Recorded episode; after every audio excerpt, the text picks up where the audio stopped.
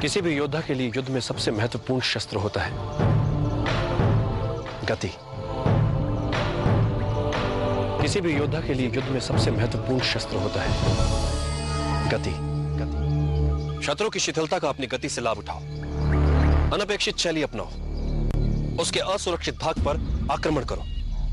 आमने सामने के युद्ध में शत्रु की गति को पहले समझो और फिर चौंकाने वाली गति से उसे पराजित कर दो। कुछ महत्वपूर्ण बातें और परिस्थितियों के अनुकूल शीघ्रता से ढल जाओ। यही विजय की कुंजी है।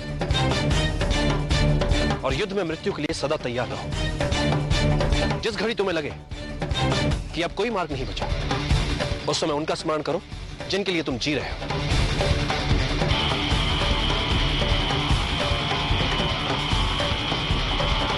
चिंता ना करें आचार्य। आपके आशीर्वाद से इस पहाड़ जैसे अहिल्या को पराजित कर दूँगा मैं। दो भूल कर रहे हो। पहली भूल। जो शत्रु तुमसे बड़ा है, चालाक है, शक्तिशाली है, उसे कम करके आंक रहे हो। और दूसरी भूल, इस चुनौती का उद्देश्य तुम समझे ही नहीं।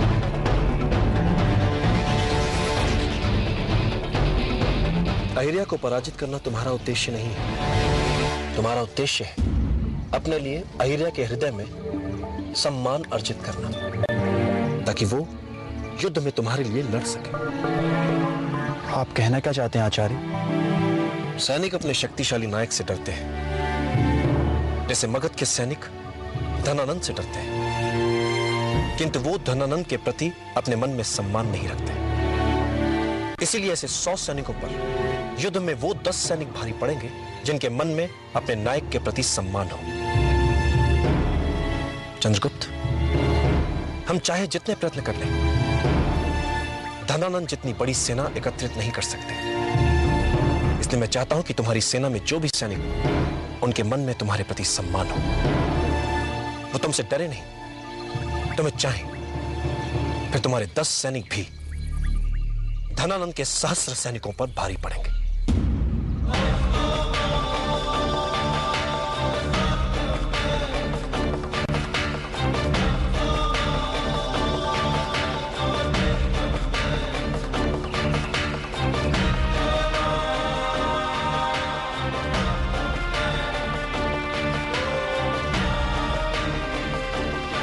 आचार्य अखनवी मन से मेरा सम्मान करें। इसके लिए मुझे क्या करना होगा? उनका सम्मान करके अर्जित मन में सम्मान। एक सच्चे नायक की तरह मेरी बात सोचोगे तो सही समय आने पर तुम्हें सही उत्तर भी मिल जाएगा।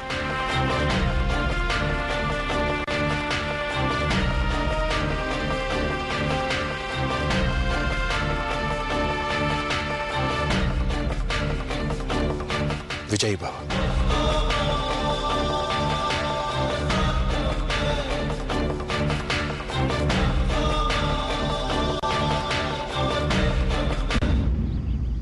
लोग अपने नायक से नैतिक नियमों के साथ जुड़ते हैं और ऐसे जुड़ते हैं कि फिर वो उसके लिए अपना जीवन तक दांव पर लगा देते हैं।